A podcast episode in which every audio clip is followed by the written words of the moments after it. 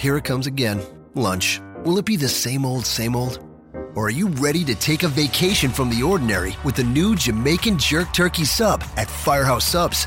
Freshly sliced smoked turkey breast, craveably sweet mustard sauce, and a hint of Caribbean seasoning. Just $5.55 for a medium. Save time. Order the new Jamaican Jerk Turkey Sub on the Firehouse Subs app. Firehouse Subs. Enjoy more subs. Save more lives. Participating locations, limited time only, plus tax prices may vary for delivery. This podcast is a member of the Voices of Wrestling Podcasting Network. Visit voicesofwrestling.com to hear the rest of our great podcasts, as well as show reviews, columns, opinions, and updates across the world of wrestling.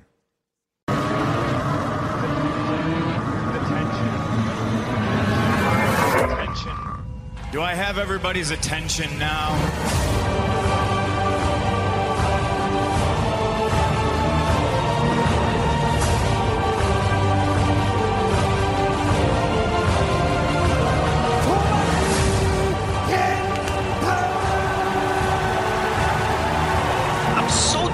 Just thinking about this match, and I'm standing and pacing in my bed.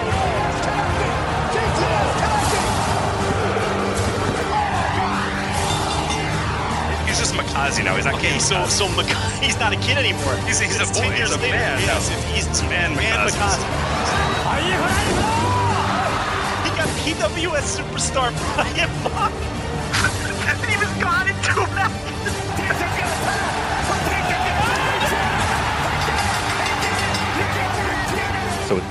It's in go Bernalis In or Navales. in Gondarables.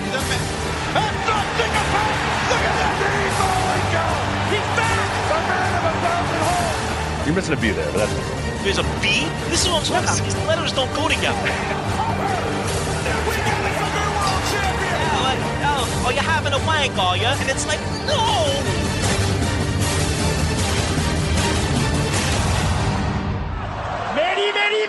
You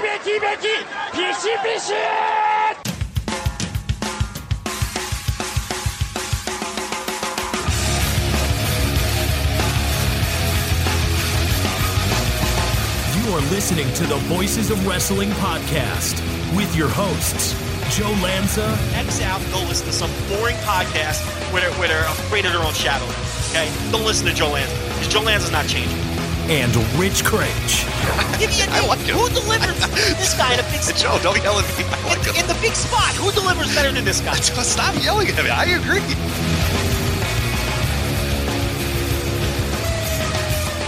This episode of Voice of Wrestling is sponsored by Casper Mattress. Rich, you can save $50 on your Casper purchase using the promo code VOW at Casper.com.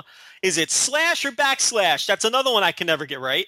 Uh, I go back. Oh, I go slash. I go slash. I think people people used to say backslash, but now I think everybody kind of knows, unless you're coding or doing like programming.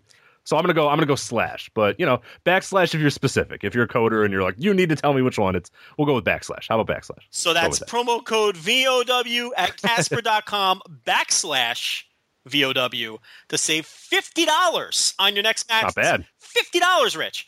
That's some nice bones right there. That's that's that'll, that'll work. And check it out completely risk free. Casper offers free delivery and free returns. After a 100 night home trial, 100 night, Rich, if you don't love this mattress after 100 nights, they'll pick it up and they'll refund you every penny. How about that? That's not bad. Casper understands the importance of truly sleeping on a mattress before you commit, so take advantage of this guarantee. For your 100 night free trial, go to casper.com backslash VOW and use the promo code VOW today. All right, takeover. You want to move to uh, WWE land? Uh, we're going to do the. All right, let's do that. And then if we got time at the end, we'll do the TNA. Okay, yeah. Because I do want to talk TNA. Because TNA had just an incredible week, but people will grill us if we don't talk Takeover or Money in the Bank. So we got Gotta we do it, gotta gotta do it. So, all right, uh, Takeover the end. Uh, you, what were your thoughts overall before we get uh, match by match? I think I like the show better than anybody else did. I mean, I think you did. I really think I you thought it was a pretty no, I didn't show. mind it. I didn't mind it. I don't know great, but uh, people were grilling this show. Were people really down on the show? When I was done, I kind of said, okay, you know, good, not great, but not like the level. People were really down on this, and I, I just don't. I don't know. Yeah, I was kind of surprised by that. Well, okay. There's a lot going on here.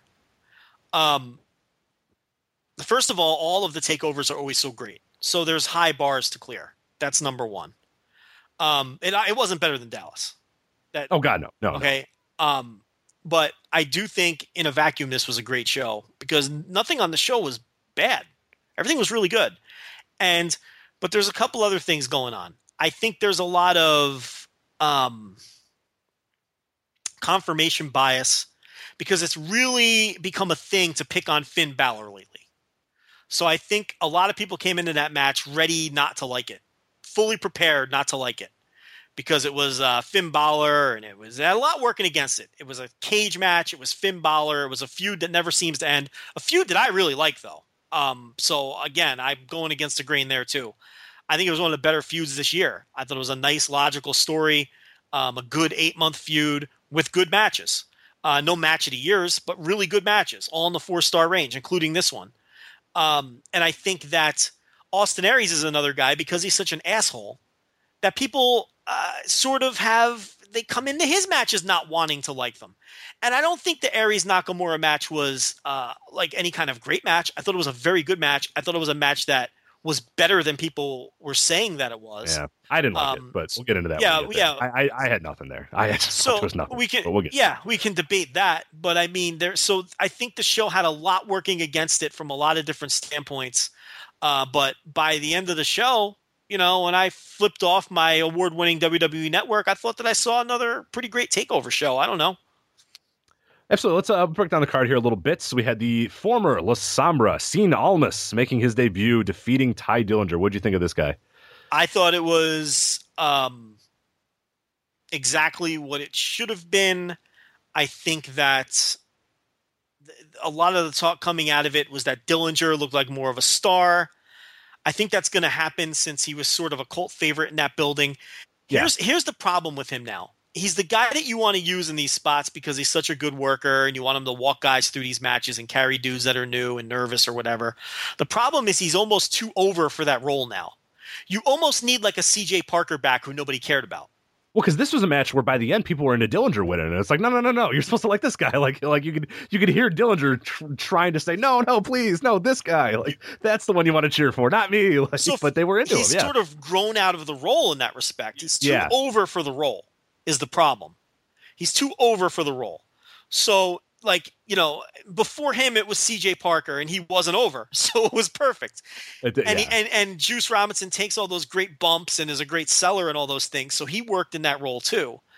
Dillinger is too over for the role. And and and the other thing working against La Sombra, the suspenders have to go. I, what about the hats? You like the feather in the hat? that his look is horrible. He looked The dollar store like Armando Estrada. like, it's just goofy and you know uh, he's also got to be a heel too. He's a terror. Like I think he's got to be a heel. and people are like, "Oh, he wore the suspenders in Mexico." Well, if they, it sucked there too. It never looked good. I mean, that's not a you're not defending it very well. Yeah, I, I just think he's got to be a heel. I think he's gonna be so much better when they do that because he seems like a very uncomfortable babyface right now. I think they're wrapped up in the fact that he's kind of good looking.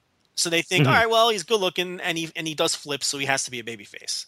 And I think you're right. I do kind of think he'd be a better heel. I also agree with the Dave Meltzer theory that he would have been better off with the mask. Um, I, I don't know. He sort of came off better to me with the mask. I, I agree Mhm. with Dave on that one.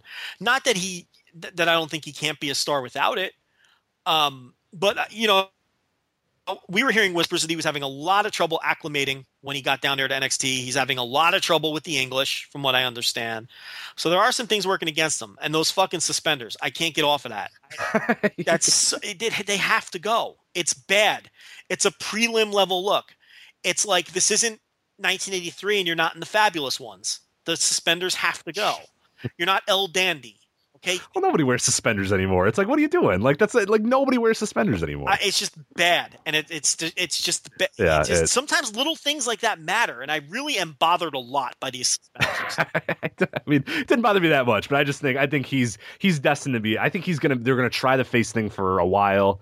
Uh, this is similar to what happened in, in Mexico too. Didn't they try the face thing forever and then just said, all right, this isn't working, and then turn him a heel, and it was a megastar. Like I think that's probably what's gonna happen here as well. They're just gonna try him at a face, try him at a face, try him at a face, and it's never gonna click, and he's gonna Hill, and then he's going to get over immediately. But I like. I thought this was solid. This was okay, but yeah, he there's a little uneasiness there with him. He's got a little work to do. But hey, he's in the developmental brand, so it's a good place to be. So You think there's anyone? Does anyone stand out to you in NXT who can kind of take over that Tye Dillinger role? Who can be a good guy to work with? I mean, like maybe. Hmm. I mean, other than like the Garganos and like those guys, like maybe that's their long term role. Like a Ciampa does that, but I think he's almost a little bit better than that too. Like you know what? Gargano would almost be perfect because they're Yeah. they're never pushing him. They're, he's never getting a serious push because he's like five foot six. Let's be honest. right?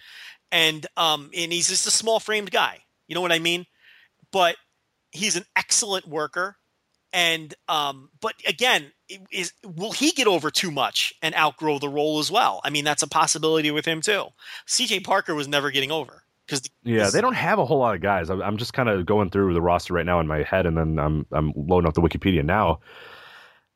They don't really have anybody on the roster right now that I'd say could fit that role, which is not good. you know, Like, you, know, you kinda- know what you got to do? You got to strip Dillinger of, of his gimmick. But at the same time, now it, that's not really fair to him. yeah, why don't you do that thing? For, yeah, do it for a few months. Let him do this thing for a few months, and then maybe then. But yeah, that's not fair to him. from He's his getting this thing perspective, he's like, "Fuck, man," because I thought, I, first of all, that is a horrible gimmick, but he got it over. That was a horrendous gimmick.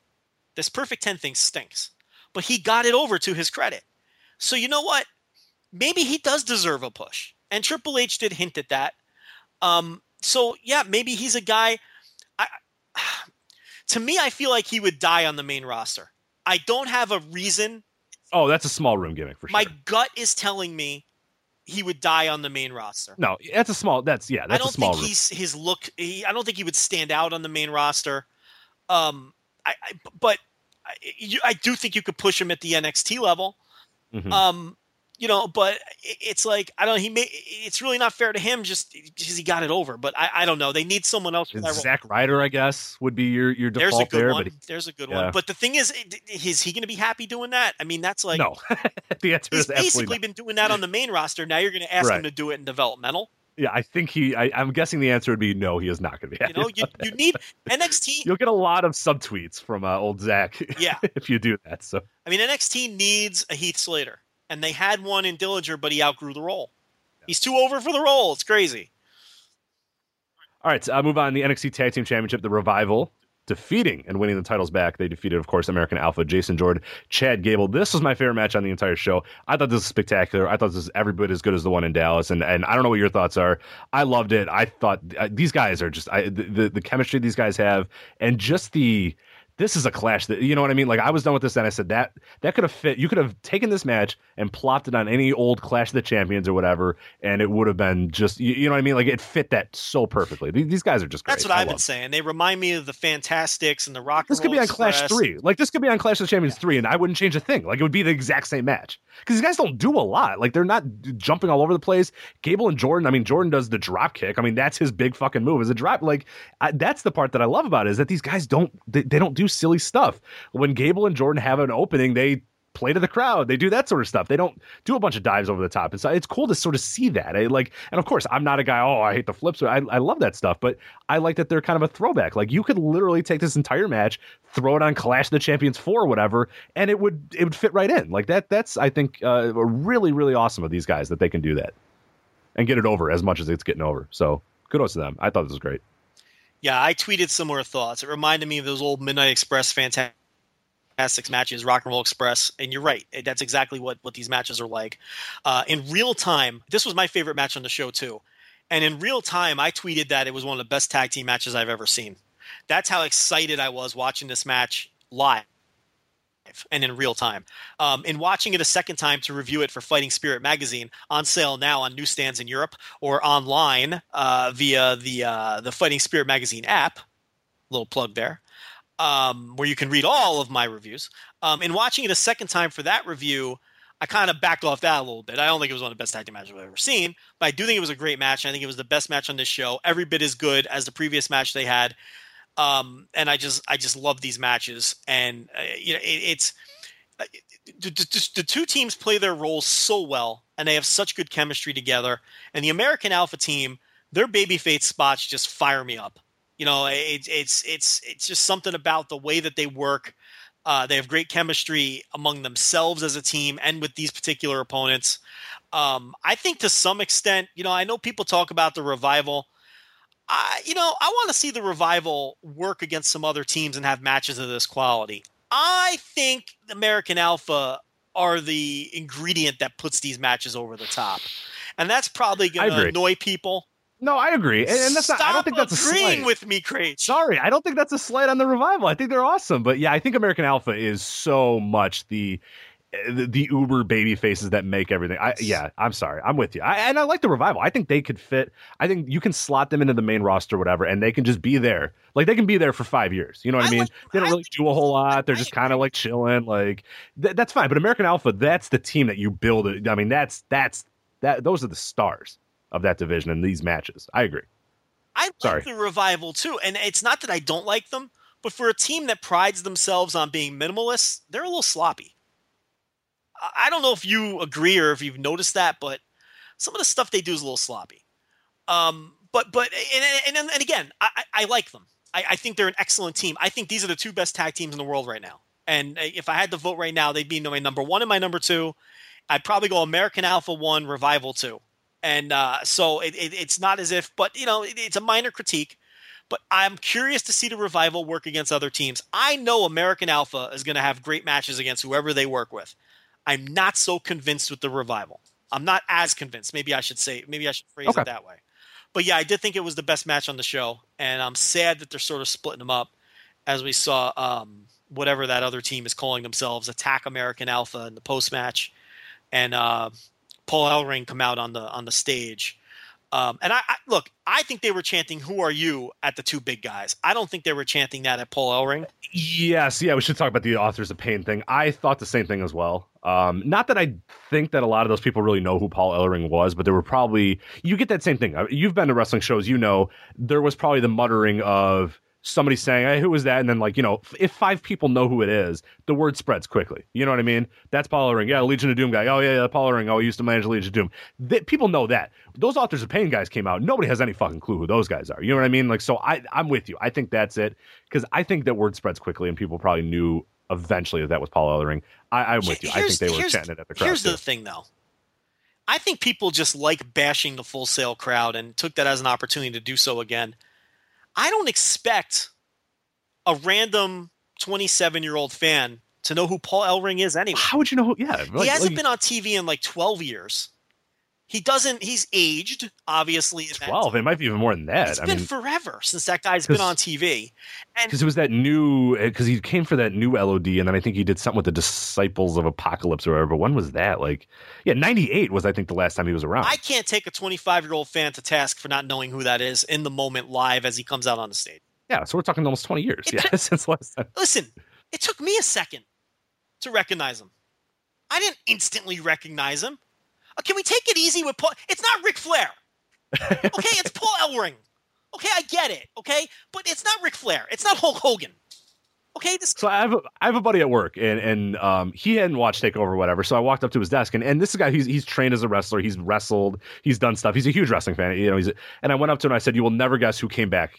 You know, yesterday at Takeover, or whatever, and he he guessed, you know, three people. I don't know, whatever. And, and this guy, he's deep. He knows his stuff. Like, so I said, okay, well, he was a manager of tag teams or whatever. That's what I gave him.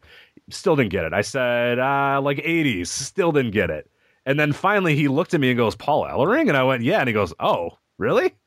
That's his reaction. Yeah, like, like, and that's a hardcore fan of like, oh, huh, okay, like, because I said you were never going to guess in a million years, and he goes, oh, you're right, I would have never guessed that in a million years. Like, it's Paul Ellering. I mean, Like, the instant Twitter reaction to people thinking that they were chanting "Who are you?" at Paul Ellering, like Paul Ellering is some kind of icon of the of the fucking industry. He's not, by the way. Um, and, and hasn't been on TV in, in like a decade and a half. And when he was on TV a decade and a half ago, it wasn't in a prominent role.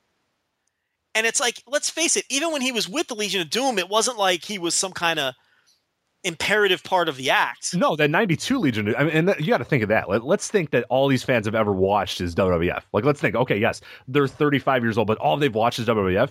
You would really not know much. I mean, Paul Ellering was the guy who had Rocco Yeah. in '92, and then he came in like very short amount of time, like turned on LOD and like came with the Disciples of Apocalypse, and then bounced again after like a few And months. Like, was that's 20 all you know. Was 24 years ago. Right. That's and like I know that because I'm an idiot. Like that, I just know that because I know 1998 WF like the top I mean, of my we're, head. But we're, we're taking 30 year old people to task for not recognizing a minor WWE character from 24 years ago.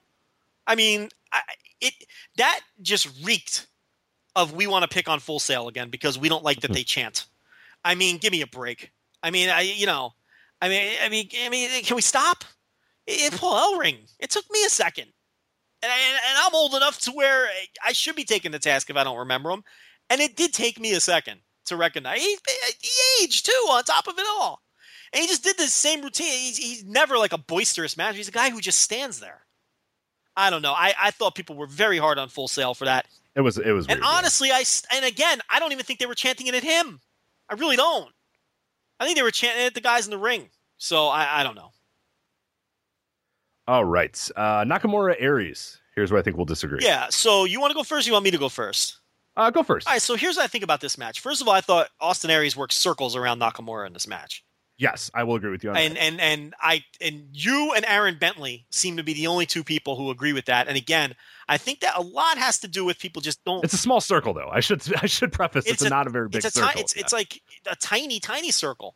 I think some of it is people want to hate Austin Aries and they wanted to come into this match and not like him because he's a dick and he is a dick. So I think there yeah, I just thought he worked it like a raw. This was a raw match. This was at like uh, uh, uh, end of the first hour. Maybe it bleeds into the second hour raw match. Well, he, here's the thing. I thought he worked circles around Nakamura. I thought Nakamura here. Here's Nakamura so far. He had the great match against Zayn, right? Mhm. Because he's a smart guy and he knew that was a huge spot. It was his first match. It was a. It was the the. No matter what anybody tells you, it was the most important match on that show, even though it wasn't the main event. It was in Dallas at WrestleMania weekend, and Nakamura's a smart guy, and he went out there and busted his ass and had a match of the year contender with Sami Zayn. He hasn't done a thing since in this company because he knows he doesn't have to. He's getting by on his charisma, and quite honestly, his promos have been more impressive than his matches. His TV matches, to me, he hasn't stood out at all. He hasn't struck me as a superstar in his television matches yet.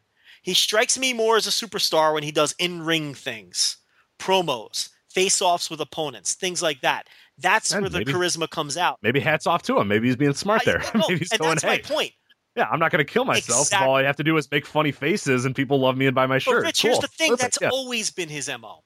yeah. That was his mo in New Japan. We've criticized him on this show a million times to where he only shows up in the biggest situations, and whether that's because his body's beat up or he's just a, a, a classic smart worker who knows he doesn't have to kick it into full gear for every uh, you know uh, eight man tag team match in New Japan or every television match against Alex Riley in NXT or whatever the case.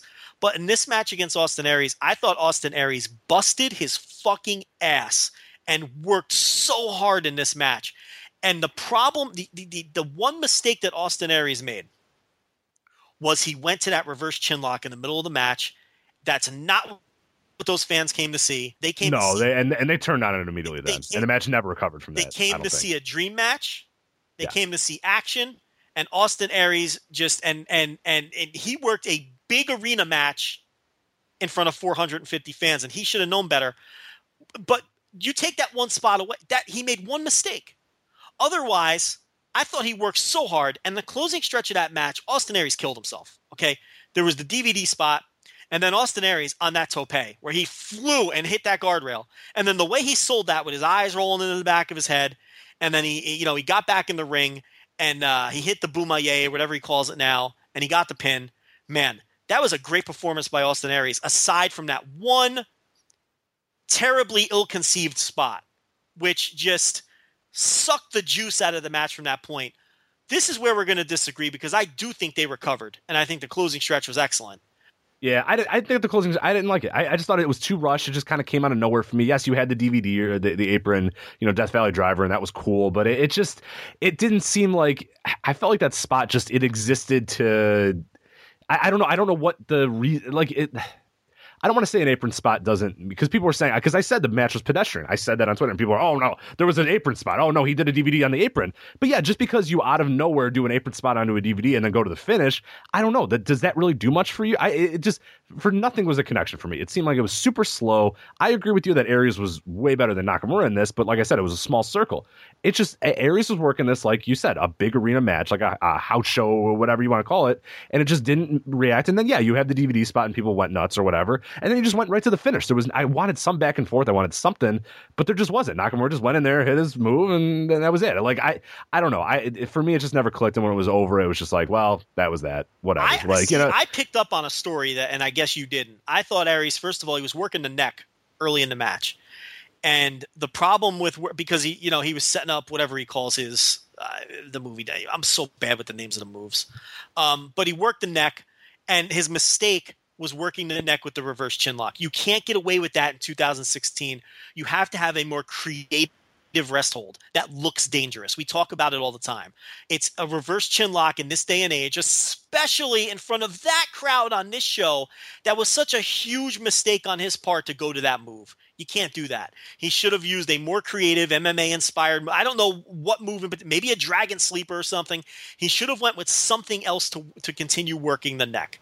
He also tried working the leg to take away the Bomaye early in the match. Uh, those tactics did not work. Aaron Bentley was very critical of Nakamura for not selling the neck or the knee after Aries, Right. after Aries did all that work to work he really did. He really did. and it's true that he didn't.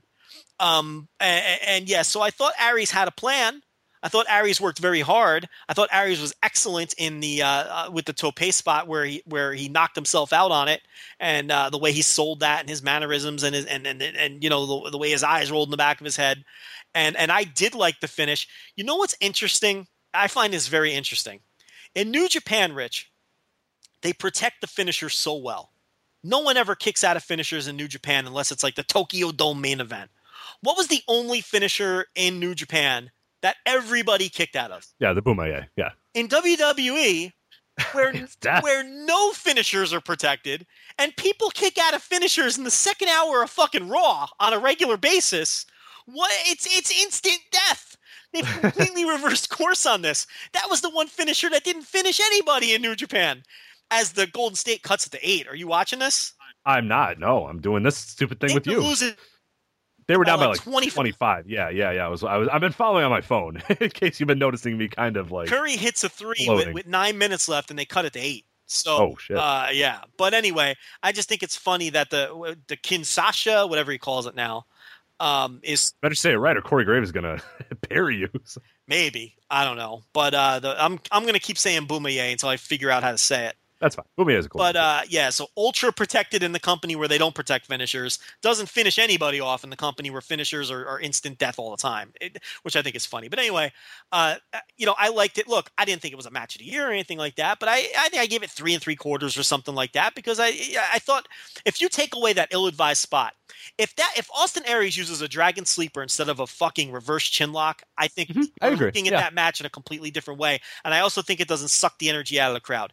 You can't work a slow, methodical match like that in, in front of that crowd in a building that size. That was a that was a big arena match, slow, methodical. You know what I mean? That that it, it was the wrong wrong match for that building. Uh, move on next match, uh, women's championship. Asuka defeating Nia Jax. Uh, I actually I thought this was okay. Uh, not great. Nia Jax is just not good. I don't. I just I'm not gonna get it. I I think if this didn't kind of prove to you that uh like she did, uh, I, the story made sense. Asuka kept trying, you know, all of her little stuff, and and Nia Jax kept powering out of it and powering out of it, powering out of it until Asuka eventually, you know, got her. But it's just Nia Jax just does does does such a terrible job of of exuding power and exuding dominance and exuding uh, you know monster ability that it just it hurts. It just kind of was Nia Jax on the ground the entire time with Asuka doing moves, and I didn't mind it. It was cool, but it just Nia Jax does such a terrible job of being a monster that it was it was hard to really buy into any of her you know sort of uh, rising from the ashes to, sort of show her power over Asuka, only for Asuka to get right back in the hold or whatever. So that's my one criticism with it, but it was probably better than I thought it was. Uh, I thought it was going to be. I love these Asuka title matches. They're so much different than the previous uh, NXT women's generation matches, which were also great, obviously. These are great in a completely different way. They feel violent, they feel nasty, they feel hard hitting. They have that real, like, uh, Joshi Aja. There's an there's an uneasiness when you're There watching is. And, you know, they feel like the old Bull Nakano, Aja Kong style Joshi matches, not the high work rate. Con- it's kind of the same dichotomy, right? Because you have those like um, Manami Toyota style Joshi matches, which were all heavy work rate and heavy action, just like the Sasha Banks and and and uh, and Becky Lynch and, and Charlotte matches, right? And then you have sort of these other kind of nasty, brutal Joshi matches where they the women go in there and just kill each other, and that's what Asuka sort of uh, brought to the table with NXT. And I really like these matches for what they are. I thought this was the best Nia Jax performance. I thought this was better than her Bayley performance, but I agree she has a long way to go. And um, it, but I, I tell you what, I love the finish.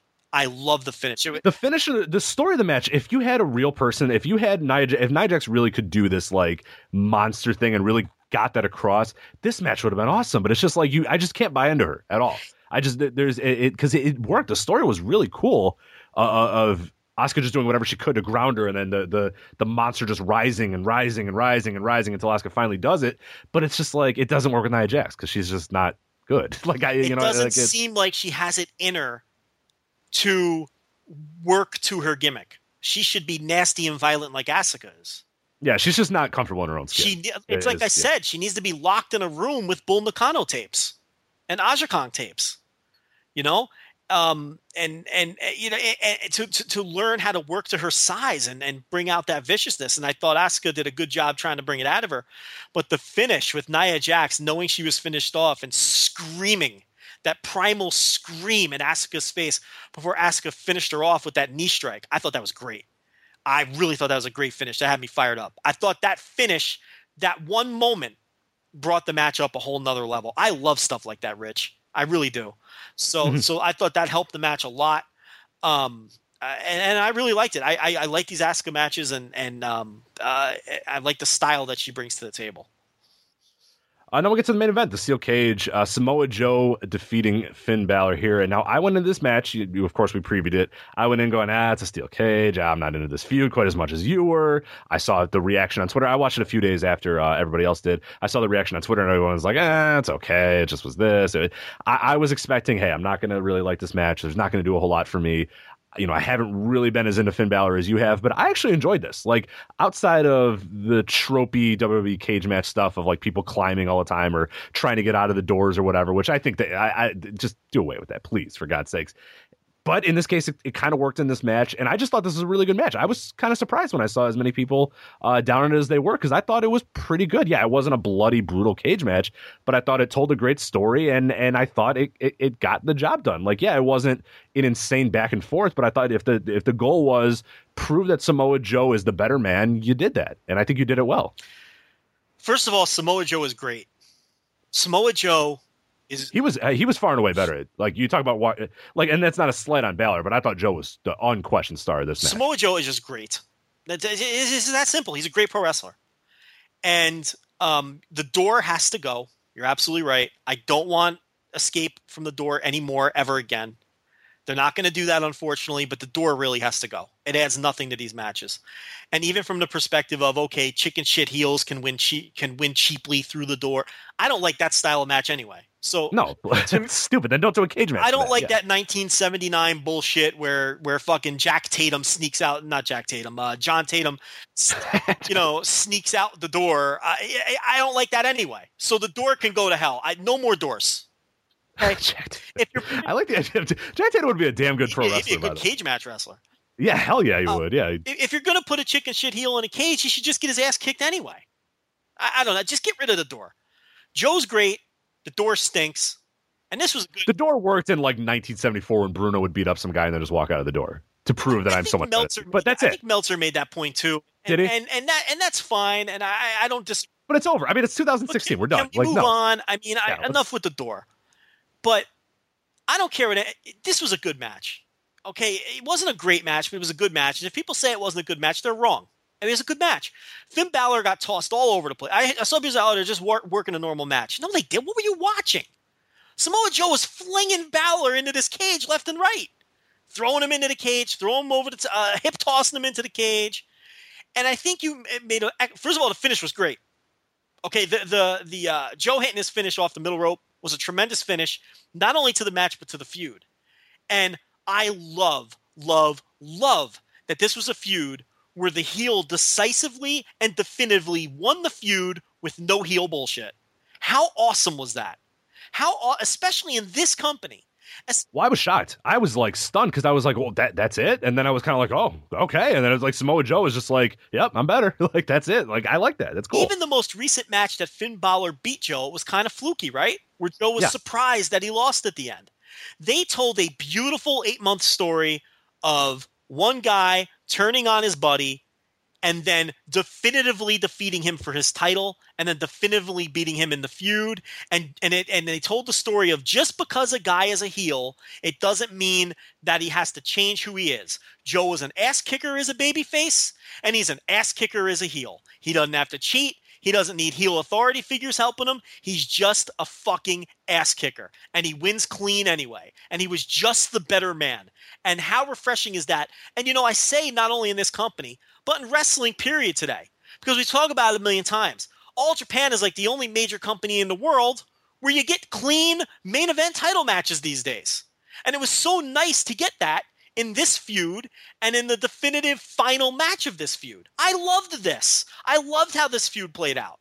It didn't have a match of the year contender, but it, all the matches were very good. And this was a good match too. And uh, I love the finish. I love the booking. And um, I can't complain at all about this feud or how this match played out. there you go. So. I, I actually went into it saying, "Oh man, I'm gonna can't wait to disagree Well, with you know Joe." And why? like, oh. Because you had all you read Twitter. I and, I and and honestly, I went into it with a little bit of uh that I wasn't gonna You like it. And then I read the Twitter and I went, "All right, cool. They hated it. Everybody hated it. Good. I'm gonna hate it. I, I thought I was gonna hate it. Let's see." And I was watching. Oh, oh, wait, no, hold on. Rich, Like, I watched it. I enjoyed this. I, I watched it play out in real time, and people were just they couldn't wait to bash the match. So three or four minutes into the match, people were already you know because it's fashionable to bash Balor. Balor's the guy that people are picking on right now.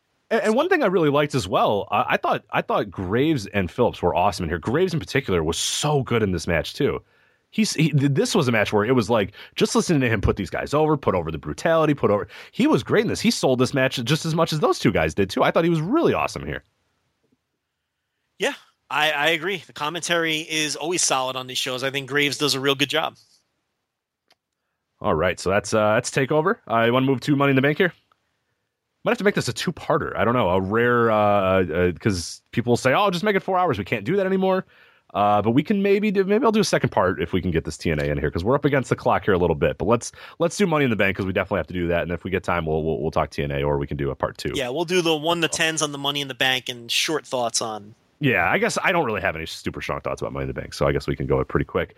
Uh, I'm not going to do the pre-show. Dolph Ziggler, Baron Corbin, zero. I'm sure you're a 0 Don't too. Give don't gonna- give a single Yeah. shit. Apollo Crews, Sheamus. I'm about a two. I whatever. I didn't even know that was a scheduled match. Yeah, it's- I'm yeah, kind of lost. Um, I really don't care about that either. I'd give that a three.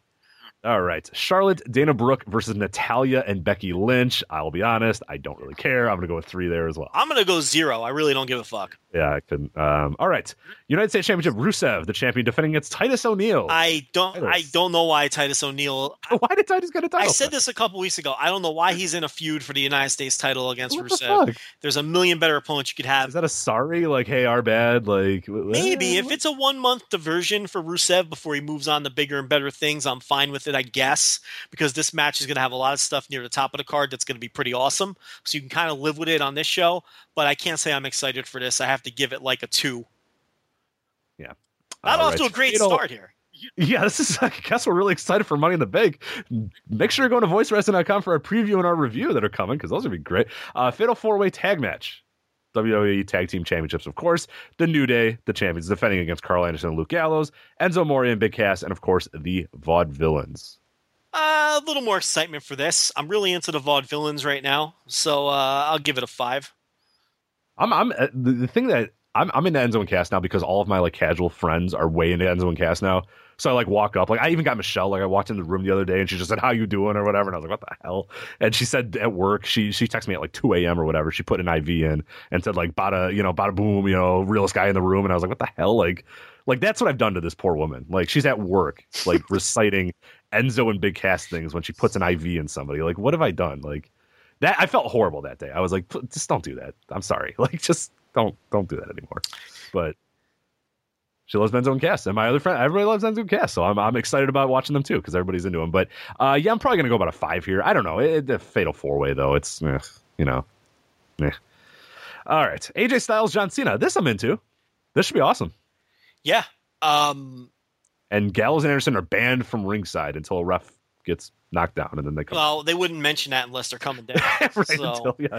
you know, that's you just hope it's not in. Just to let you know, they're not coming down. Wink, wink. They're banned from ringside. You just hope it's not intrusive, like it wasn't really all that intrusive in the Romans Reigns matches. So, yeah, yeah. um, that's what you hope for. But I, you know, look, man, I got to give this a solid eight. Really looking forward to this. Ah, it's Styles and Cena. I mean, Do you have any concern that they keep putting AJ Styles into feuds that he has to lose? Uh, no, I don't care. You just want to see him have good cool matches. He just these good matches against top guys. I'm cool with it.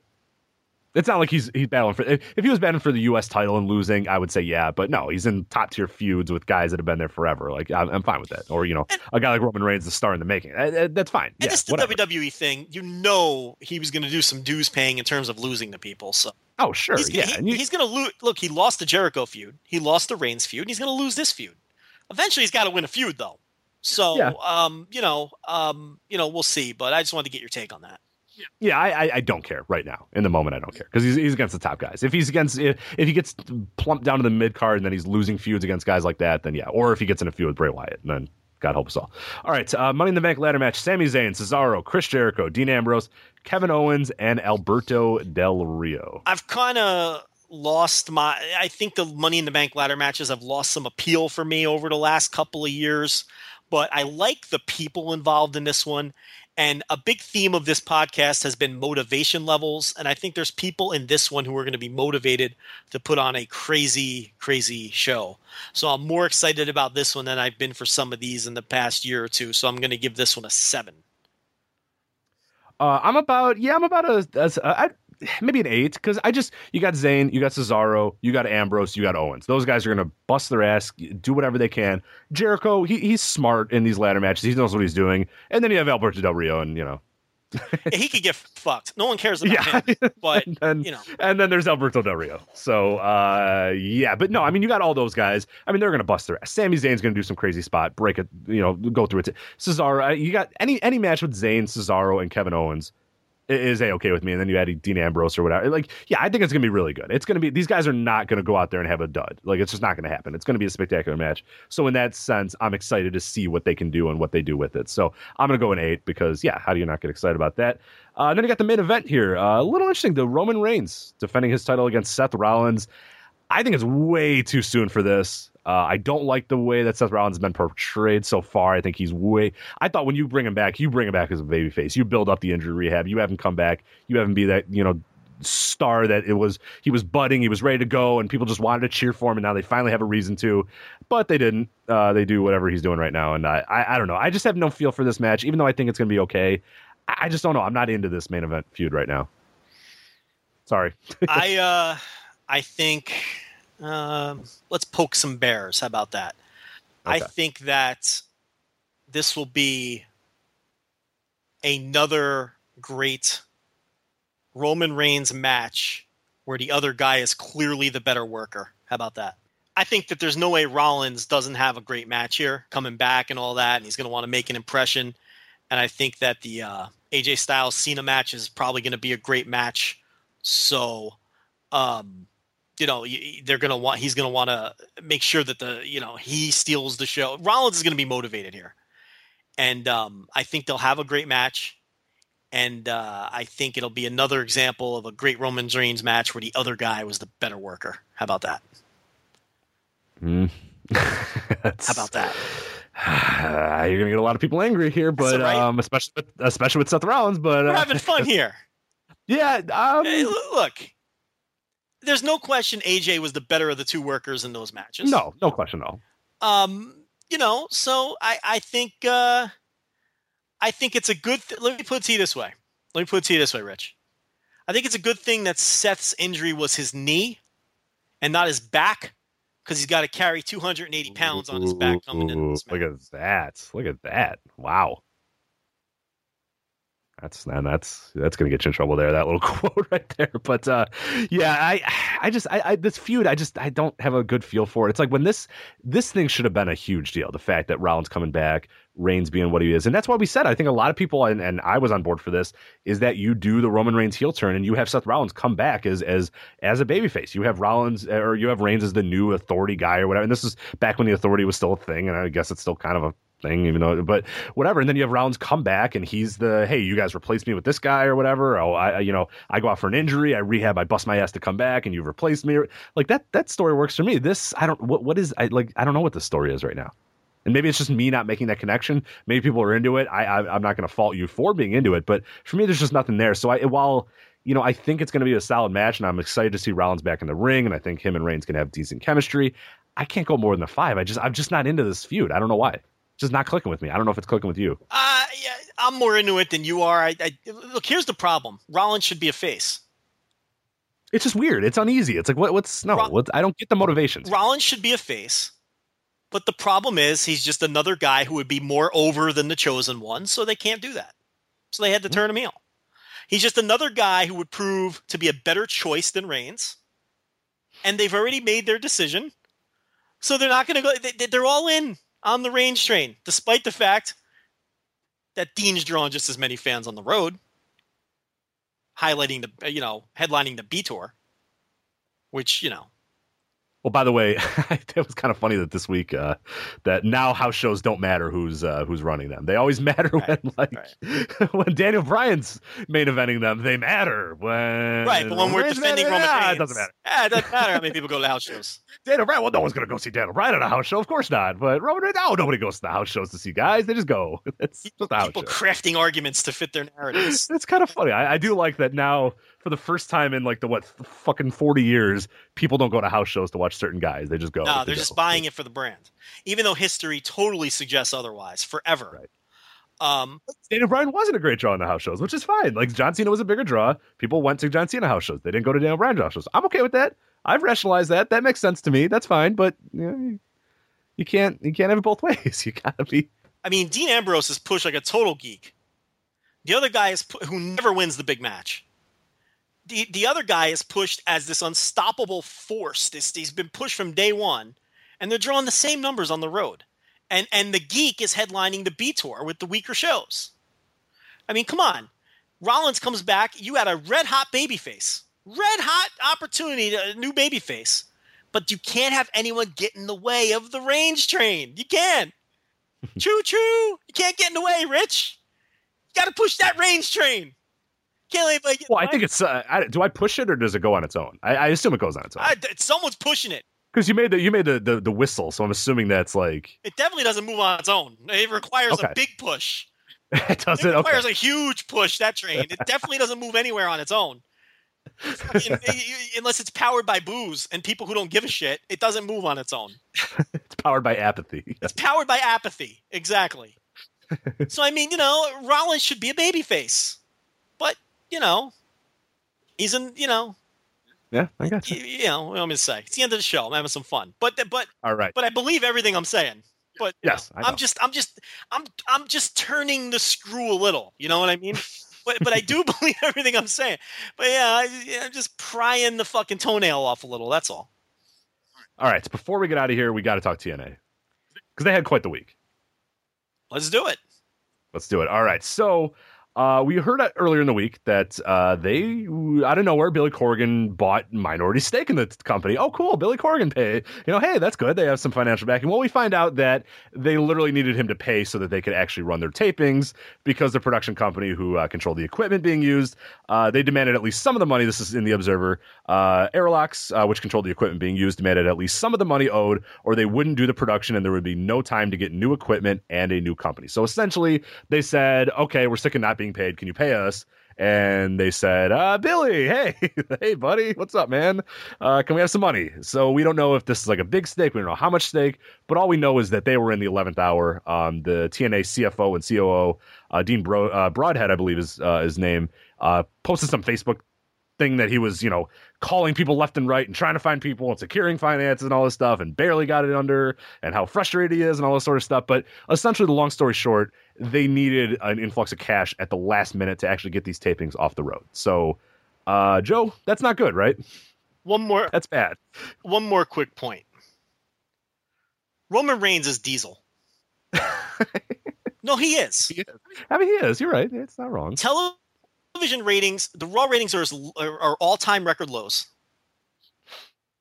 He can't outdraw Dean Ambrose headlining the A show.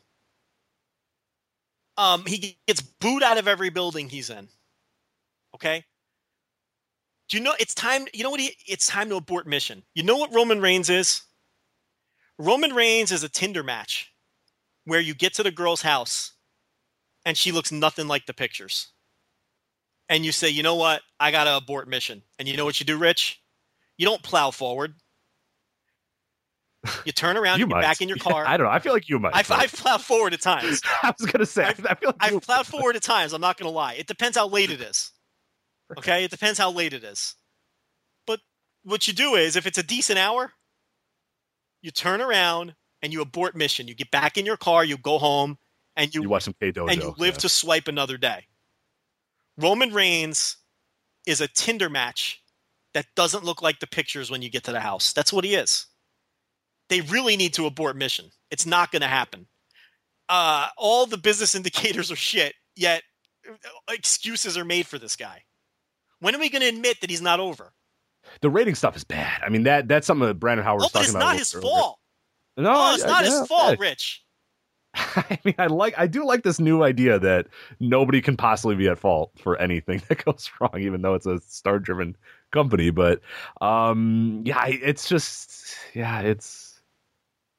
See, the pr- the problem is you can't say it because then it's, oh, you know, well, they're sabotaging him on purpose. Uh, right. The guy with So- getting the strongest push in the company. the guy that's main evented that will now will, will very soon be breaking Steve Austin's record for consecutive main events. in pay-per-views and the guy who is presented like a superman and has been the most protected and pushed person on the roster since the day he debuted with the shield okay have they made mistakes along the way has it been perfect no oh, certainly, yeah. but he's been the most protected and, and pushed and pushed harder than anybody on the roster since the day he debuted uh, so you could take that shit and flush it down But regardless, he's not bless- he's not busting through it. People aren't still saying, "Hey, look, regardless of the booking, I still love this guy. I'm still going to watch him." People are saying, "I'm going to watch the NBA Finals." Fuck that. I'm not watching. he's a Raw." fucking sh- let's come on yeah, Roman yeah. Reigns is a fucking shit bum, and if it was anybody else, they would have pulled the plug already. Can we be honest?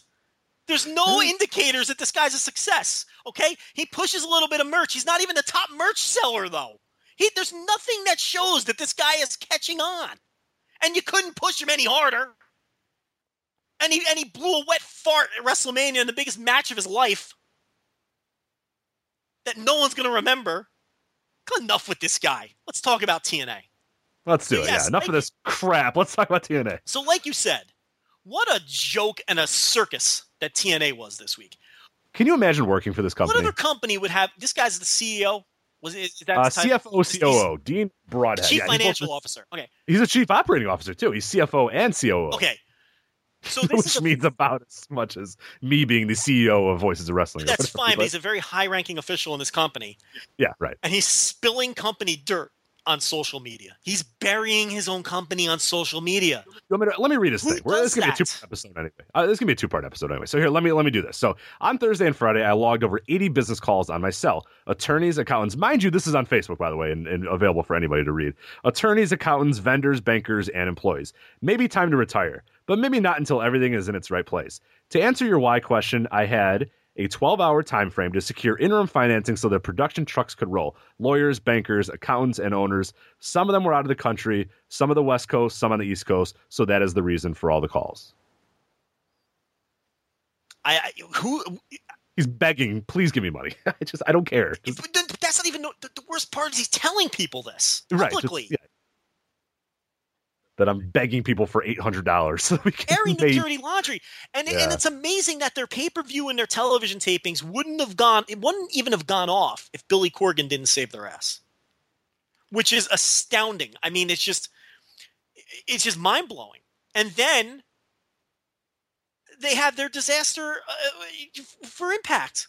Yeah, which is not their fault. To be fair, But, but, but still, it's just these things. It's just this company. You and only this company, yeah, only this company. It's like a, it's a very much like a two, like this would only happen to like 1999 to 2000 WCW. You know what I mean? you can't Like, make up the that happened to this company. It's just it's it's crazy, you know. And they finally get a little momentum with Lashley. Lashley cut the best promo of his career on that Impact, and we saw about it was in, the one in slow mo. Yeah, yeah we saw about thirty seconds of it, and then uh, you know the usual people didn't stick around because they did a lower. They actually retained a decent chunk of. Didn't they do like two hundred thousand viewers? For yeah. I think a lot. I think uh, maybe it was a, maybe it was a ploy on their behalf but to try to get so they only people were into it. Yeah, they only lost about a third of their audience. I mean, two thirds of their audience still watched it later. But they got a little momentum with Lashley. They got a little momentum with EC3. And it's just to the point where literally hours before these shows, they but here's the weird thing, Rich. They don't have enough money to to to uh to conduct their to, to, to just to just put on their shows, yet they're offering six figure deals. it doesn't make agents. sense. Where is the money coming from? I don't know. And who would sign those? Like, in, in what would possess you to sign these? it's like one of those NFL contracts where you know damn well the guy's not seeing, you know, two thirds of the money. Where it's Yeah. theoretical money that they never see. Like who would sign a six figure deal with TNA right now? I, when the odds are you're not going to see it. The company can shut down tomorrow. They have to find a way to tour India. I don't know how they're going to do this, or they're going to lose their TV deal in India. They're at risk of losing their TV, and the TV deal in India is their biggest uh, uh, Yeah. revenue produce. It's their biggest source of revenue right now. And if they can't pull off that tour, they could lose their TV deal in India. Then they're officially out of business. They will not survive without the India money. No, we've always said that, that that's the tipping point there. The second India says, "Ah, we're done," they're done. So I mean, you know, there's a lot of problems here, and you cannot have arguably the second or third most powerful person in the company just spilling all of this dirty laundry on on social media like that. This is this is a fucking clown show, and we all knew that. But Rich, we've known this for years, and it just keeps getting worse. It's a bigger fucking circus. Every how much? sh- What else can this can ha- What else can they do to? But they consistently find ways to look worse. How does it happen? I mean, then they I did. I really did think it was going to be worse at like Dixie calling her bosses morons in an email because she tagged the wrong person, or like Russo like tagging Mike Johnson in an email. But like you know, I mean, like every single thing that happens, you're like, I can't. That's it. Like that is the the pinnacle of dumb TNA. It will never get worse than that. can't And then it Dixie fire this guy? Why wouldn't she fire this man? I don't know. I mean, I, how does he have a job? Because he's probably one of the only like responsible businessmen there. I don't know. He's even not despite very responsible. Look what he I, but he's probably pissed off. He probably hates his job too. He probably hates his life. If he doesn't do that, no one knows about this story, True. or it's far more low key. Yeah, or it, maybe somebody has it come out, but yeah, he made it a lot easier for for you to know that that was happening. I mean, this guy's got to go. And you, Aroluxe apparently owns the TNA name and copyright, which is fucking. They don't even own the name TNA. It's ridiculous. And then held them hostage because they want to get paid. And there was another story too of another vendor or something like that going, "Hey, you know, in January I did this stuff. Am I going to get paid anytime soon?" And like, like I, I just can't imagine. I can't fathom a working in that company, b uh, doing anything because you just you're not going to get paid. You know what I mean? Like, or when you do get paid, it's going to come in an envelope on like the random day that you didn't think it was. Well, carry on. And the, the the biggest shame of it all is that Slammiversary was a pretty good show. I don't know if you saw any of it. Uh, I haven't yet. I, I was actually planning on watching the next few days. I was going to look at. I was going to do the main event and like the first, the, the top two matches. I thought for sure I was going to The watch. main but- event is well worth your time. Um, excellent match. I had it at four, four stars. The tag team title match was an excellent match. The Hardy brothers thing was the car crash that you thought it would be. Um, those are the only, and actually those are the only three matches I saw, and I liked all three of them. I haven't watched the first half of the show yet, but um, definitely. And, and I was told that the X, everyone's saying the X Division match was good. So that's four good matches. Now, from what I understand, the rest of it was absolute dog shit. But if you're going to get four good matches and you know that coming in and you can cherry pick them if you're watching it after the fact, there's nothing wrong with that. And the main event was excellent. I, I everyone should go watch the main event. It was a very uh, uh, intelligently worked match too. Galloway hit the uh, whatever he calls his kick, the Claymore kick, I think he calls it. He hit that Claymore kick at the opening bell and then completely dominated the first, uh, you know, eighty five percent of the match. And then uh, you know Lashley like threw him through a table to the outside, and uh, and then choked him out. But it was a very interesting story because Galloway dominated the entire match. He just couldn't put Lashley away, and they didn't do the tropes that you were afraid of. Okay, good. They didn't do good. the constant 10 counts with two guys laying on their back. They didn't do any of that.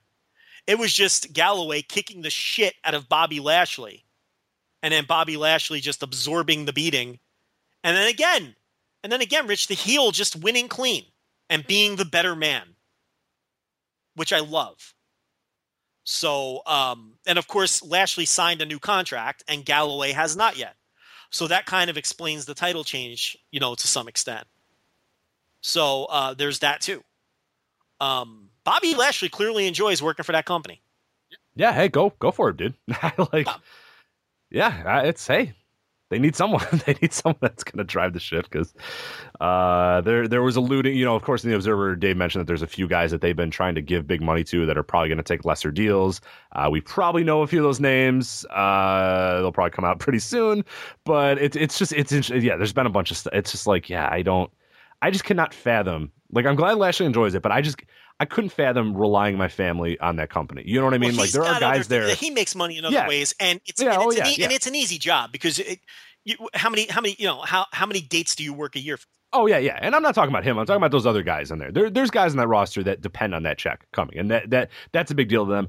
I would I would do whatever I can to just say, you know what, guys, hey, no hard feelings, but I, I can't do this. Like it's just it, it's unfathomable the the what goes on in this. Because it's gonna come the time where they're just gonna straight up not. I, I don't know. They they remind me they, they I, but they I, they just always find a way to survive. Like I'm always assuming there's just gonna be one day where they just put a sign up and then the thing just goes away and it disappears and nobody ever knows anything about it and it's like oh yeah, that but they just don't they don't they just always survive somehow and it's it's but they always get in these situations. It's so weird, but this was just not a great week for them at all, and and it continues to just anytime they get a little bit of momentum, they're they're the they're the most unlucky company in the world, but they also put themselves in the position to be this unlucky all the time too. You know what I mean? Yeah. Like it's it's it's conflicting in that way because Garrett uh, Garrett Kidney, of course, our, our fantastic TNA reviewer, was saying, "Oh, everybody's you know rolling their eyes at TNA when this was Pop TV's fault, this thing that happened." But it's just like it's so TNA though, right? Like even if it's not their fault, it's like of course this would happen to TNA. Like it wouldn't happen to any other wrestling company. The show would just show fucking commercials for two hours or whatever. Only TNA would that be a problem. Only would there be a thunderstorm at TNA's TV station or whatever that prevents them from putting the it. Only them. Nobody else would have this happen. How many high-ranking office officials have to behave like children though? It's, Well, uh, that's- Vince. Whether it's Vince Russo attaching the wrong people to emails, or um, or, or Dixie Carter uh, you know, calling television executives uh, idiots, or this guy posting this stuff on social media, and there's other examples over the years. I mean, you know, it's it's it's it's they don't conduct themselves like a professional company either, and that's actually a point Dave Meltzer has made over the years. Like, who would want to do business with these people? I'll tell you who. Shitty entities like Pop TV. That's who. Yeah. Well, I mean, imagine being like an advertiser or like a merchandiser or a, a, a building or what. yes, you know what I mean? yes, like I can imagine because they're only paying TNA three hundred and sixty dollars for thirty second ads. This tells you all you need to know. And and that's really bad. I mean, when you look at like ad rates that like you know us that we get, like that's it's really like, listen, we are legitimately on their fucking heels. it's not good. Like, this fucking podcast, this we're us idiots. this podcast, almost it, it is very close to drawing the same like, really not far. Yeah, as TNA wrestling on national TV Oh, on SQ Wrestling. that's been around for like ten years on national TV with the big like big stars. I mean, think about let that oh, oh, my sink in. It's p- pathetic. Oh, God, that's just.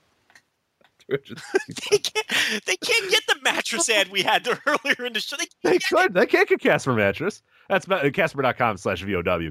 Uh, promo code VOW, by the way.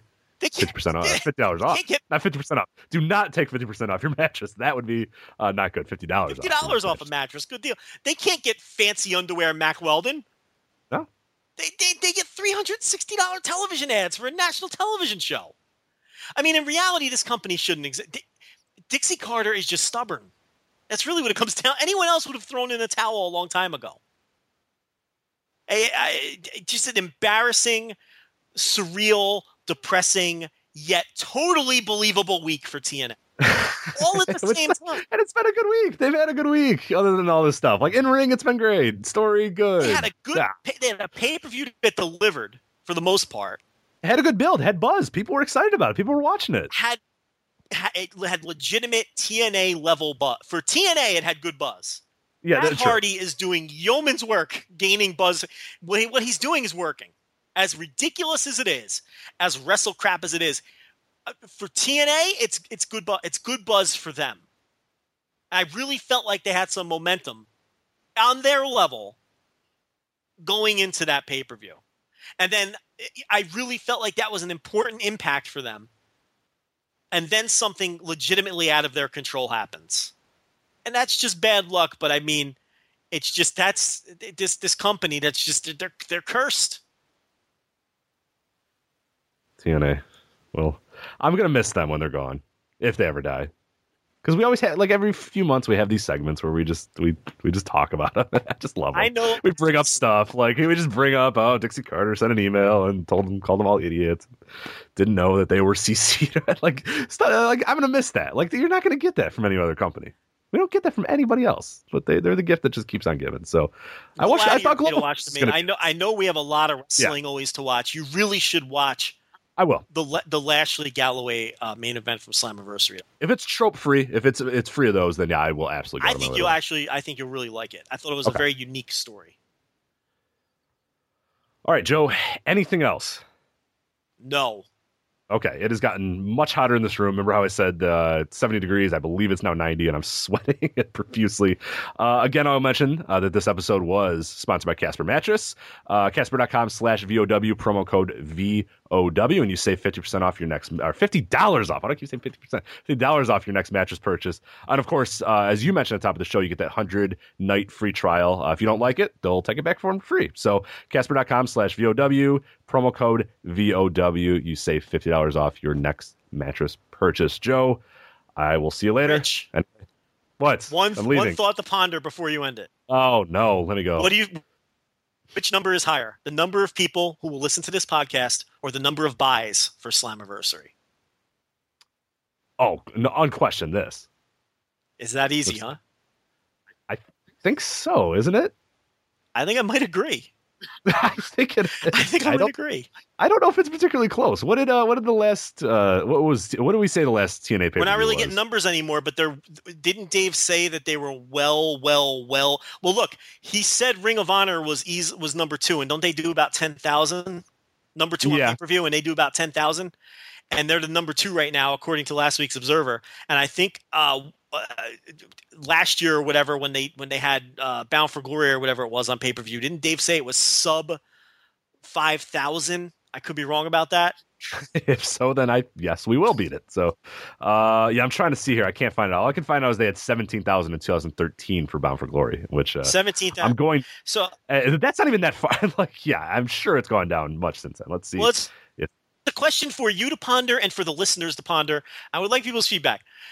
Only we know our numbers though, so it's kind of unfair. But it, it's like um, I, I really wonder who, which number is higher. It's a, it's a, Right, it's a fair don't- question. that's not out of the realm of possibility that we uh, do significantly better than what they do on pay per view, which is is is amazing. So.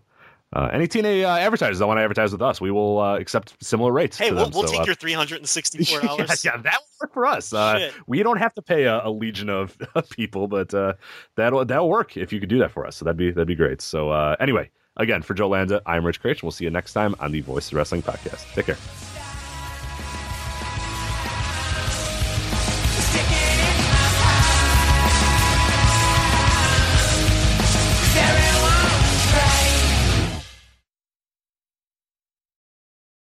Here it comes again. Lunch. Will it be the same old, same old? Or are you ready to take a vacation from the ordinary with the new Jamaican Jerk Turkey Sub at Firehouse Subs? Freshly sliced smoked turkey breast, craveably sweet mustard sauce, and a hint of Caribbean seasoning. Just $5.55 for a medium. Save time. Order the new Jamaican Jerk Turkey Sub on the Firehouse Subs app. Firehouse Subs. Enjoy more subs. Save more lives. Participating locations, limited time only, plus tax prices may vary for delivery.